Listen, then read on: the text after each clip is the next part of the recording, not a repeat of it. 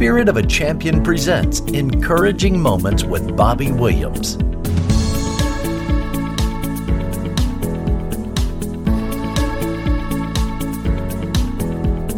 Welcome to another encouraging moment. Hi, I'm Bobby Williams, and I'm so glad you joined me today. I want to talk to you today about godliness and contentment is great gain, the fullness of Christ. You know, over the years, I have learned that godliness and contentment in Christ are great gain in my life. Sometimes people are hoping for something great in their lives to transpire, but not willing to wait on the Lord, so they settle for less. When you place Christ over everything, including your hopes and dreams, you can trust Him to fulfill the plan He has for you. Being true to God, living a godly life while being content in Christ is great gain. Why? Because God's plan is always better than your own. In your own power, you may want to take a shortcut. Now, these shortcuts can keep us from God's best plan. Contentment means I am filled with the fullness of Christ and I am completely resting in His promises and His plan for my life. Be expectant of what Christ is about to do. For the Lord has a plan, and when He reveals the plan He has for your life, it will be amazing. And that's what we're going to talk about today. This message is going to change your life. Let's pray. Dear Heavenly Father, Lord, I thank you for this time together with my brother or sister in Christ, Lord. Anything that comes from my lips or my heart, let it be edifying and glorifying to you, and let everything that comes from my lips be inspirational and encouraging to this audience in Jesus' name. Amen and amen. Well, if you have your Bibles, turn to 1 Timothy chapter 6, 6 through 16. 1 Timothy chapter 6, 6 through 16. But godliness with contentment is great gain, for we brought nothing into the world and we can take nothing out of it. But if we have food and clothing, we will be content with that. Those who want to get rich fall into temptation and a trap and into many foolish and harmful desires that plunge people into ruin and destruction. For the love of money is a root of all kinds of evil. Some people eager for money have wandered from the faith and pierced themselves with many griefs. And I've seen this all my life.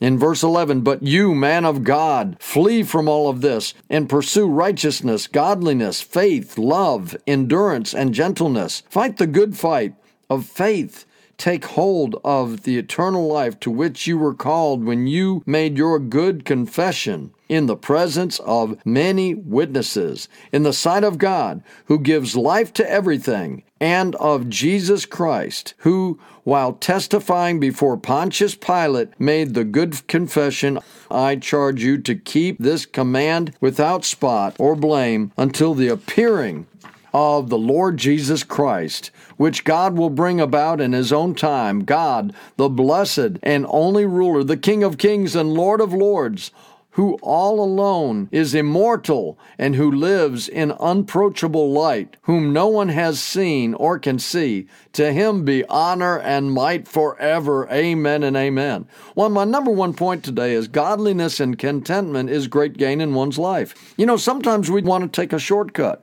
We want to have something in our life because we're looking at things. We're trying to live our life through sight and not through faith sometimes.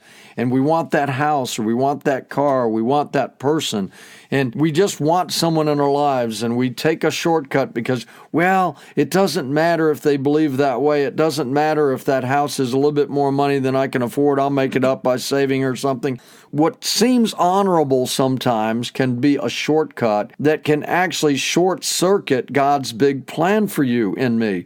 And so I've learned it over the years that godliness and great contentment is great gain because if you're being content, you're saying, okay, God, I'm content with what I have right now, but expectant of what you're going to do. And I believe your Bible promises, and I'm putting my faith in you. When you can do that and go to God with every decision and you say, Lord, I, I want a house. Well, one of my friends wanted a house and he took a shortcut and it was honor. I mean, it wasn't a bad thing, but he bought a house that really wasn't in the location he wanted. And he bought this house for a little bit more money than he could afford. By the time he got done, he had realized that he didn't ask God about it. And God forgave him and he got it all fixed up. After a year or two, he was able to sell it. But it short circuited God's plan for him. Years later, he ended up with this amazing house. And that's what I'm trying to tell you. You love God and don't be tempted by the money or the short gratification of doing something that you really shouldn't do, even if it seems honorable, because it doesn't mean that it's good for you or right for you. And be thankful for what you have now but be expectant of what God's going to do. 1 Timothy 6 says, For we brought nothing into the world, and we can take nothing out of it, but if we have food and clothing, we will be content with that. Well, this is kind of the place where you look at your life and say, let's write down all the blessings we have right now. Thank God for my family. Thank God I have a roof over my head. Thank God for my apartment. Thank God for my career. Thank God for my degree from college or the trade that I'm in now. And see, these are the things that keep you content, realizing that you've got it really good and knowing that you can trust God to take you where you really need to go.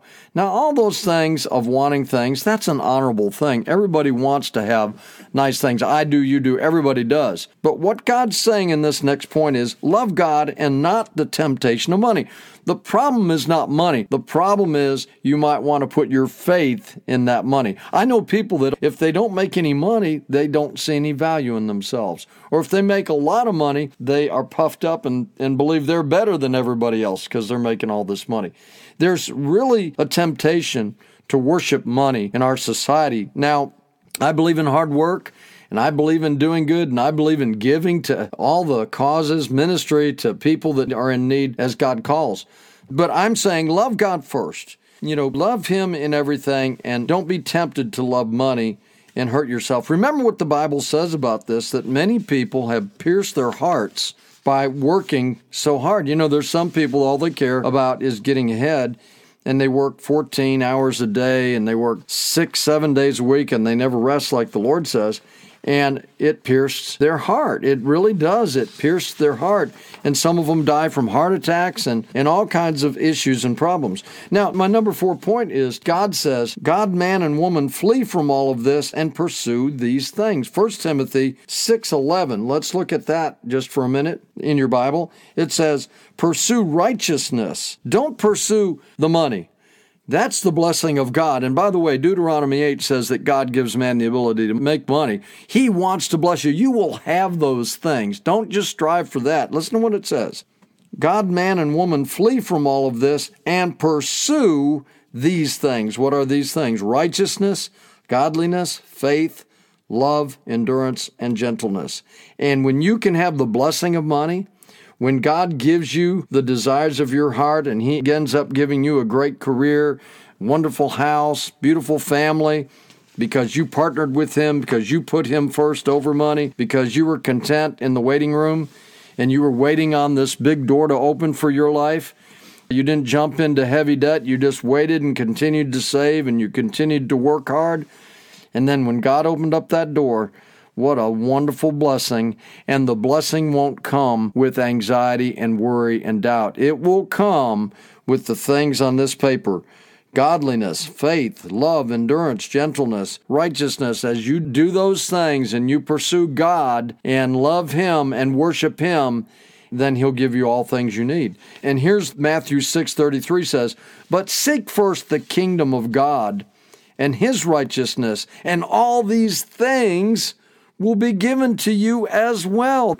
People think that God wants to hold back and not give his children rewards. That's the opposite. Listen, he's been so wonderful to us in our family.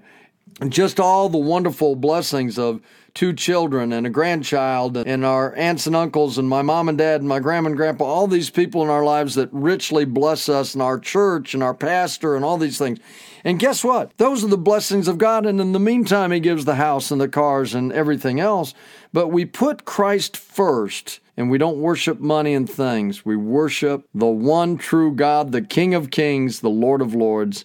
Jesus Christ. Amen and amen. Well, I hope you can have great contentment in your goal out in life and when you are trying and striving I hope you'll have great contentment so you don't take any shortcuts and you don't get into undue trouble. You can just stay in the fullness of Christ. I want to give you that last verse in this whole lesson and it, it comes up in Colossians chapter 2, 6. So then, just as you received Christ Jesus as Lord, continue to live your lives in Him, rooted and built up in Him, strengthened in the faith as you were taught, and overflowing with thankfulness. Amen and amen. Well, let me pray for you today. Dear Heavenly Father, I just ask that my brother or sister in Christ would have the godliness and contentment in their life that became great gain for them.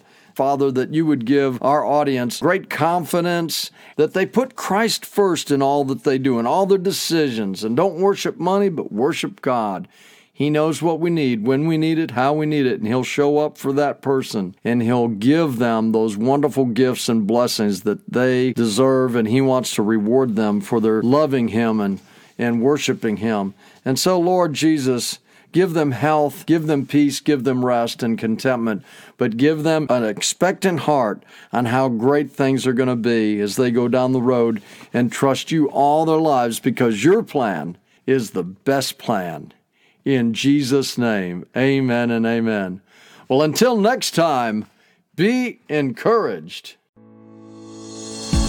Thank you for listening to Encouraging Moments with Bobby Williams. For more encouraging moments, go to encouragingmoments.com or join us on Facebook at Encouraging Moments with Bobby Williams.